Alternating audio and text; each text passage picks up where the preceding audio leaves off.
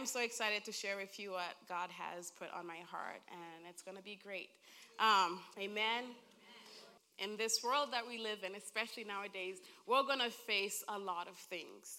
But as believers, we should not just lose hope. We should not despair because God has given us everything that we need. He has conquered the world for us. So that is true for us. But what about those who are out there? What about those who are not believers? They don't know this. They don't know that they have they can have courage. We're going to be talking about how we are the light of this world. Amen. We are the light of this world. So in Matthew, if I can find my spot. In Matthew 13, it says, "You are the light, you are the salt of the earth, but if the salt loses its flavor, how shall it be seasoned? It is then good for nothing but to be thrown out and tramped under by, by men. You are the light of the world. A city that is set on a hill cannot be hidden. Nor do they light a lamp and put it under a basket, but on a lampstand, and it gives light to all who are in the house. Let your light so shine before men and that they may see your good works and glorify your Father in heaven. Amen. We're going to, I had this all planned out, and that's typically not how it always works out, but uh, we are to let our light shine before man when people are not in a good spot, when people are grieving, when people are in pain, when people are in need. We are not to hide our light. We are not to just go away and disappear and hope everything goes okay. You know what? God loves you. It's all going to be okay. Well, thanks a lot. That's not our place in this world. We are called to be the light of this world. We were not told when you feel like it, you can be the light of the world. When you have good days, you can be the light of the world. No, we are called 24 7 as believers to be the light of this world. Amen. So we're going to focus on that. I'm going to go back to the John 16 33.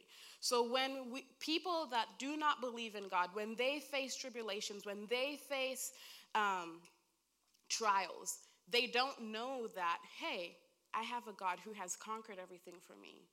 It's going to be okay. I'm going to make it. There's a light coming out on the other side of that mountain. They don't know that. They despair. They blame God. They are angry. They are very angry.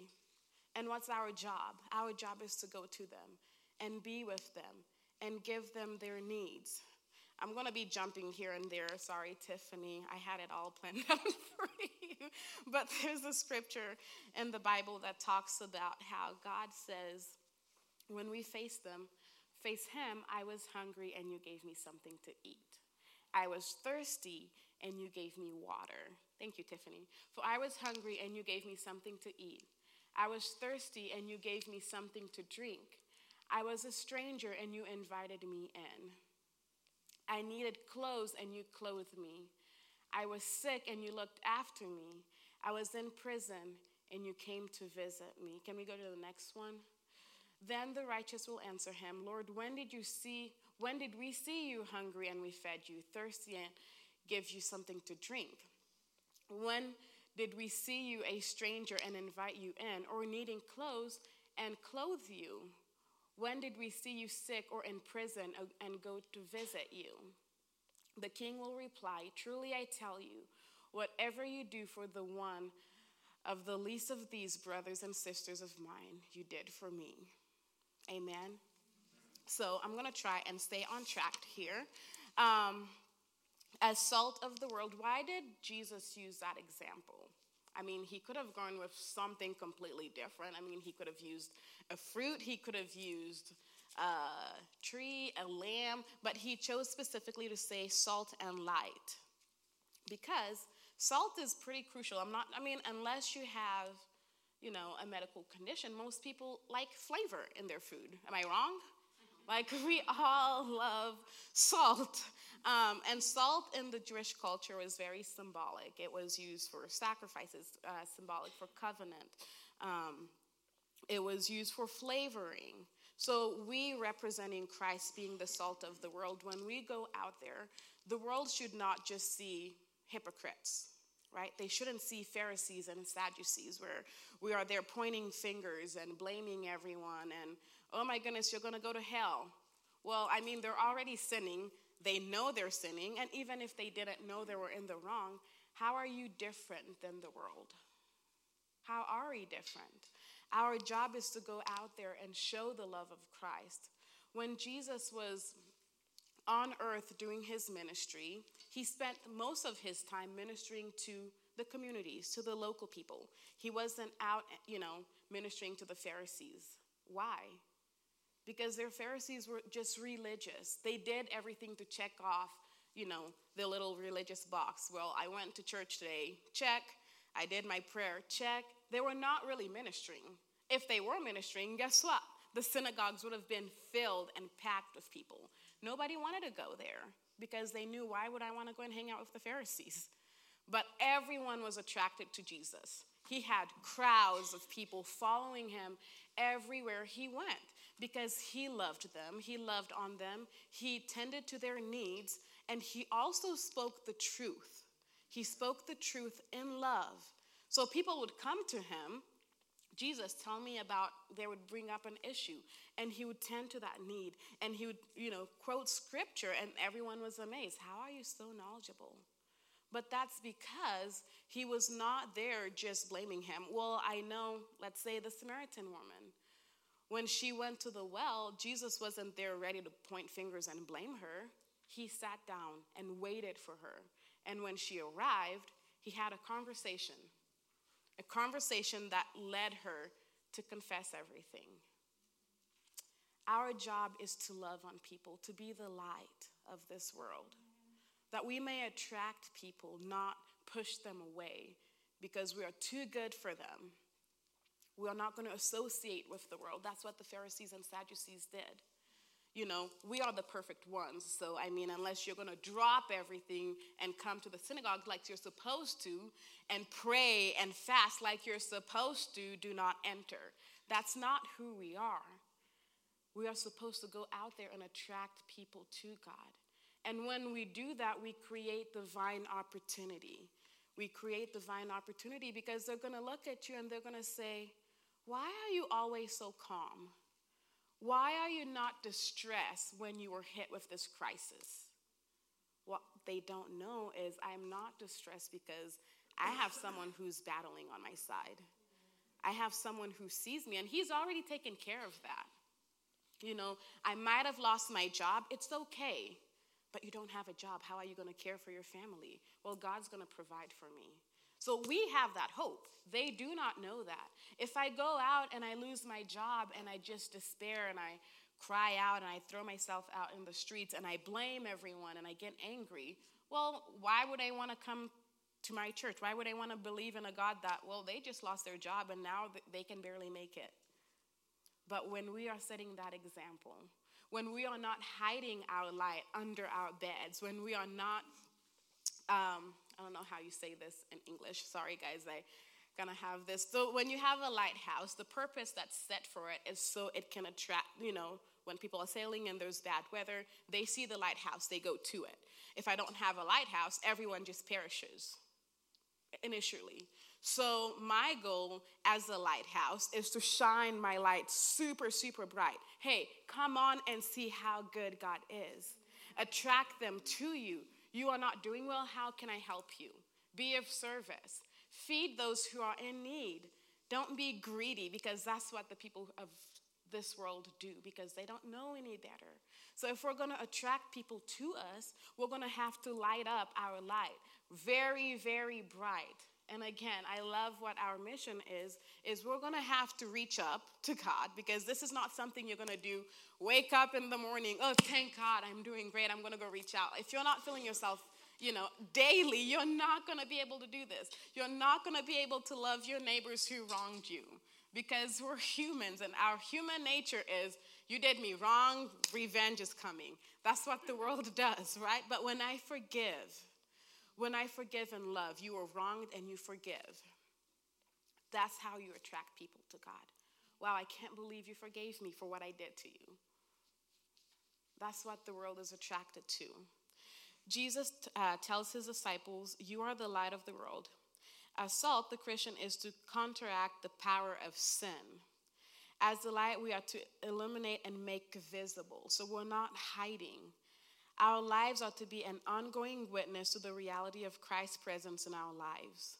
When we worship God with pure hearts, when we love others as ourselves, and when we do good without growing weary, we are the lights shining. It is important that we understand if we're not shining our light, the world will perish. So, oh, I had this marked. At the very end, when um, Jesus is, you know, ascending to heaven, he tells his disciples, Go therefore and make disciples of all nations, baptizing them in the name of the Father, the Son, and the Holy Spirit, teaching them to observe all things that I have commanded you. And lo, I am with you always, even to the end of the age. We're not going to be able to teach others to observe what Jesus has commanded us to do if we're not living it up, if we're not loving. You know, the uh, fruit of the spirits are love, joy, peace. When we're not living in peace, patience, when we are not patience, when we're constantly losing our tempers, self control, faithfulness. These are the things that set us apart from the world. How are they going to know we are Christ's followers? By how we are li- living our daily lives. Every single day, people are watching us. Like it or not, people are still going to observe you. They're still going to watch how you present yourself. When you're at work, when you're with your family, when you're out and about, how are you presenting yourself? Are you just going out and proclaiming that I go to church, I believe in Jesus, everybody else is going to hell?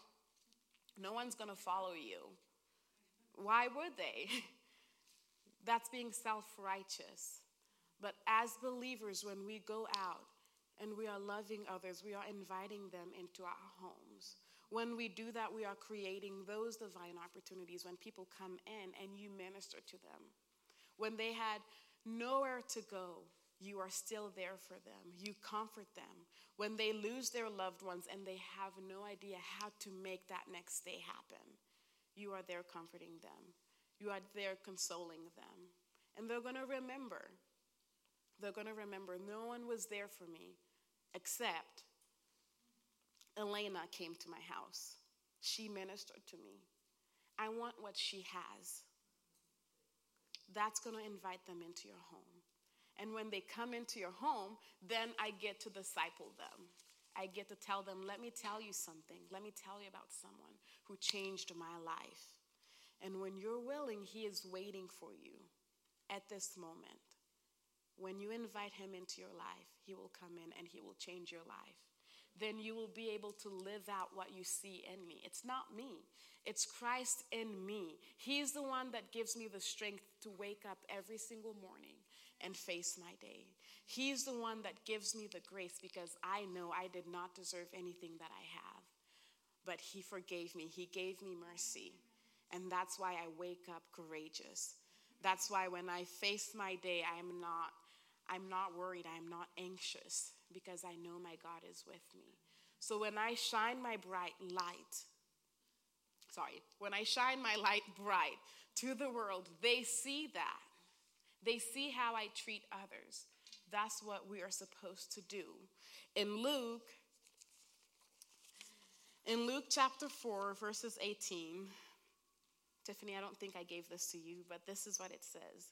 The Spirit of the Lord is upon me because he has anointed me to preach the gospel. So it says, I'm preaching the gospel not to the believers, so I'm not going on and attracting, hey, I know you believe in God, so let me preach to you. No, I'm going out to my community.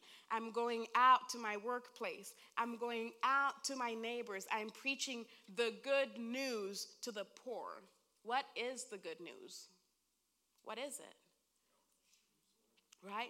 The good news is going and, you know, not just, hey, Jesus loves you. If I'm going to go out to the poor, I'm going to tend to their needs because that's what Jesus did. He has sent me to heal the brokenhearted, those who do not believe in Jesus, those who do not know that there's a hope, those who do not know that when I lose everything, it's okay because God will provide it double times as it was.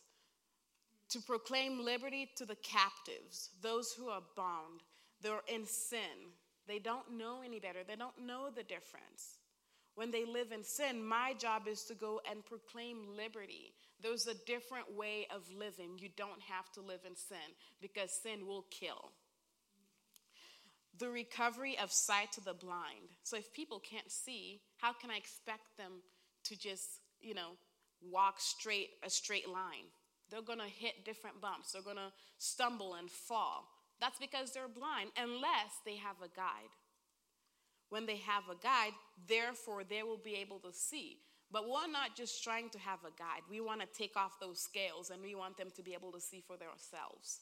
So to re, uh, recover, to sorry, to proclaim liberty to the captives and recovery of sight to the blind. So we're giving recovery of sight, to set liberty those who are oppressed, and to proclaim the acceptable year of the Lord.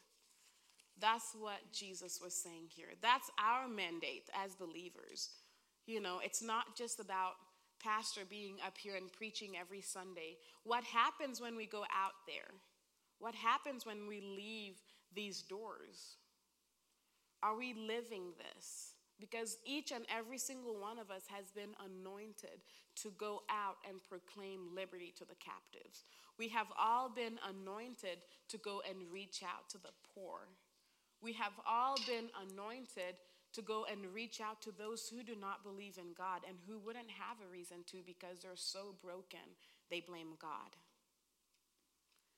Those who have been wronged, that they don't trust anymore. Our job is to go and mend that. It's not us, it's the power of God inside of us. The power that He has given us. So when they see us, they don't see Vicky, they don't see Jared. It's Christ through you that's magnifying itself and doing that work. So when we let our light shine, it's Christ who's shining through us we are living a faithful life to Christ. So when we go out and reach out, people should be able to see Christ. They're not seeing hate, they're not seeing impatience, because that's not who Christ is, that's not his nature. Amen. That is not his nature. So, may your light shine brighter that others may be able to glorify God. When we live in patience, when we live in peace and kindness, the world could use some kindness nowadays, don't you think? There's so many people who are so full of cruelty, you can't even do anything nowadays without people being cruel to you. But that's not who we are. And if that's how we live, thank goodness for God's grace every single day because His mercies are new every day. We just ask Him, hey, God, I'm so sorry. I need your help. I need your Holy Spirit. Just live out that grace. So when people see me out there, if I'm struggling and I have the power of God and He refreshes me every single day, so I have the strength to go out and be kind, just a gentle kindness to the world that they may be able to see, wow, why are you so kind to me? Why? You don't see that every day. That attracts them to you. You know, Elaine, I wanted to go to church with you today. Oh, wow, this is awesome. Praise the Lord. Absolutely, come on on. You know, I, can I go out with you? Can I get you coffee? Yes. Why would someone say yes to going to coffee with you? I mean, you're not going to go out to coffee with someone you don't like. That's just facts. but you're going to go, you know, to coffee with someone who you feel like there's there's something here. We minister. But when I when someone says yes to you, it's because they trust you. They're not going to say yes if they do not trust you. Amen. So when we live out Christ every single day, people see it and they trust us. They trusted Jesus. The centurion man and his daughter, when he came out to Jesus, he didn't go to the Pharisees to have them heal his daughter. He went to Jesus. He said, My daughter is sick. And Jesus went and healed her. Amen. We're going to talk about the Good Samaritan. This is a good example. So we have this gentleman who's, you know, going on his business and he gets attacked and he's robbed and beaten and left to death. So he's left, you know, on the side of the road. All these people are coming back and forth, and there's a Levite, there's a Pharisee, and just a good, ongoing, you know, Christian man. They pass him, they look at him. Well, he's still breathing, he's good. Pass along. Someone comes up and are you alive? Someone walked around him. They didn't even want to see him because they were too good for him. He was not of their kind. They left him for dead. Pretty much that's what happened. So that's even worse than the people who, you know, beat him up. They robbed.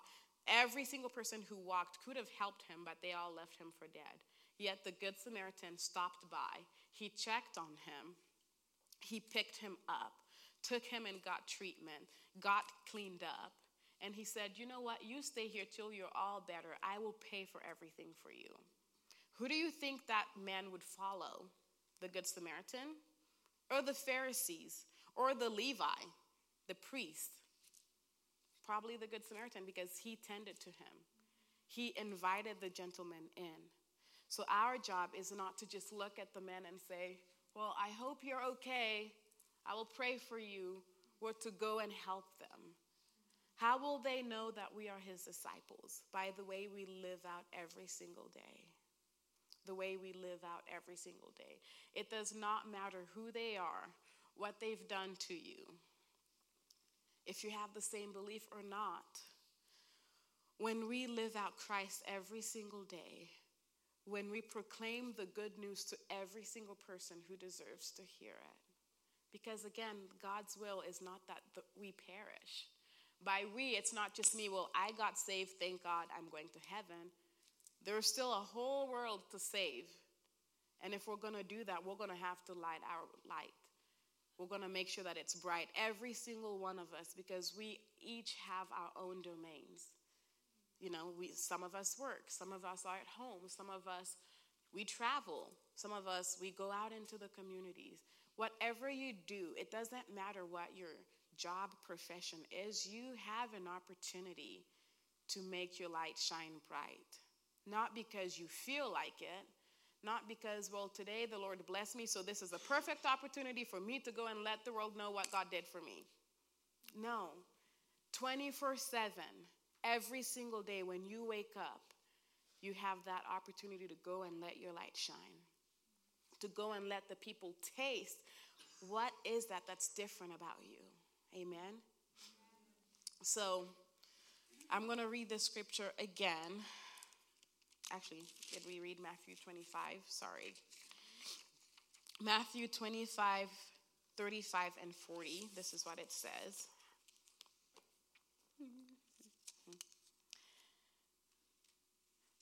We read that already. Sorry, guys. For I was hungry and you gave me something to eat. I was thirsty and you gave me something to drink.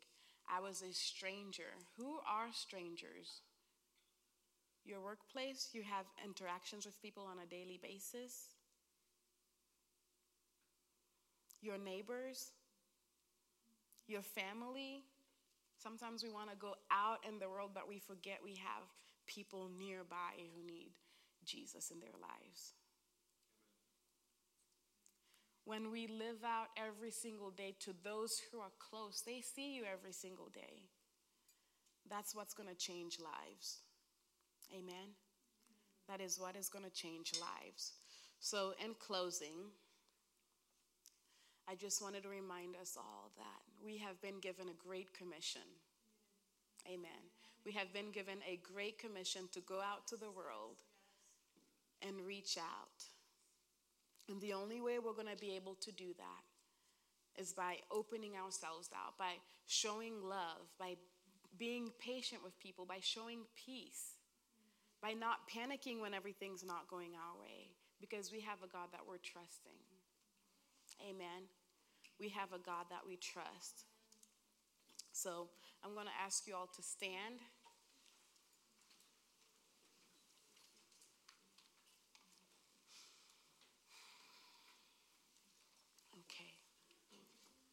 Going to pray today. We're going to pray that as we leave these doors, this is not a sobering thing that we should be so sad about. This is something joyful because we know what we have in Christ. Amen. We know what we have in Christ. He has given us everything we could ever ask for. Everything. He has already had a plan for us. A plan that we never even know, knew we had until we became a part of God's family. Until we were adopted into this family. So we have that hope in Christ. We know that when we face trials, we don't need to fear because God has conquered everything for us. Christ conquered everything for us 2,000 years ago. We can receive healing. We don't have to live in pain. We don't have to say, every single year, every single season, I'm just going to expect and wait for it because I know I'm going to get sick. Or it's in my family's DNA, it's in our genes. Someone in our family is going to have to get sick and die. That's not who we are, that's not our DNA. Amen back when I was in school, um, probably sixth grade, I will never forget. Um, I don't even remember what class it was, but our professors gave us an assignment to go out and ask our families, you know, what's your tribe? What's your clan? So, for most people, this was a very simple task to do. For me, it wasn't so very much. My family is very complicated as it is. And I remember sitting there so stressed out. I went home and I asked my mom, So, mom, I have to make pretty much this family tree and I need to take it to work. I mean, I mean, sorry, not to work, to school tomorrow for my, for my assignment. I need to know what is my tribe and what is my clan. Now, granted, I was adopted. So my mom had no idea where what kind of clan I came from. And after we talked for a while, I was sobbing and crying. I'm going to fail this test. My whole class is going to laugh at me. This is embarrassing. After a moment, my mom looked at me and she said, "Well, Vicky, all you have to do is just show up to class and tell your teacher that, you know, you're 50% Mbangu Bangu is half of my tribe. That's my mom's tribe. And 50% you are, you know, Murisi, which was my dad's tribe. And 100% you are a child of heaven. And I remember sitting there like, who is gonna take that? Like, absolutely not. So I cried and cried and cried. And, you know, that night I was at peace. I went back to school with my assignment, and everyone elaborated their assignments, and it was awesome, and it was my turn. And boldly I spoke and I said, Well, I am 100% a child of God, which everyone laughed at me. But it's true. It's so true.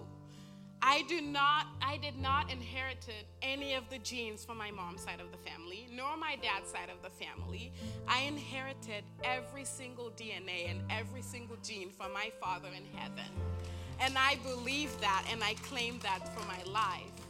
I would not be here standing in front of you today if I did not claim that. 100% a child of God every single day, all day, every day, living out in love, living out in peace, living out faithfulness, and reaching out to those who do not know Jesus. When I face trials, I would not be able to go out on the other side a conqueror because if I did not know Jesus, if I did not accept my adopted family, I would not be here. I would not have the job that I have today because God has been so faithful. He is faithful to his children. So when I go out, I boldly shine my light bright. Look at what God has done for me. Amen. Look at what he has done for me, and he can do that for you too. And that does not happen by me going out and condemning and blaming and just trashing everyone else. No, that happens when I have small conversations day to day. How are you doing today? When I check on on people. When I see someone is not well, I go to them and I tend on their needs. Here at the church, we have an opportunity to do that every single day, every single week. We minister to our community. We want Pueblo to change. We do not want Pueblo to be the same and people looking down on Pueblo because we believe that God still has a plan for Pueblo. Amen? Do you believe that today? But the people of Pueblo need to see us living it out every day through Christ who lives in us. That's us going out and claiming our 100% child of God every day, every single day. When we let Jesus live in our hearts, when we let Him guide us, that's what happens. That's what happens. So I'm going to pray. Father, today I just thank you because we are reminded once again of how so good you are. How good you are to us. We're so thankful for your salvation. And at the same time, we look at our world that is so broken and people who do not know you.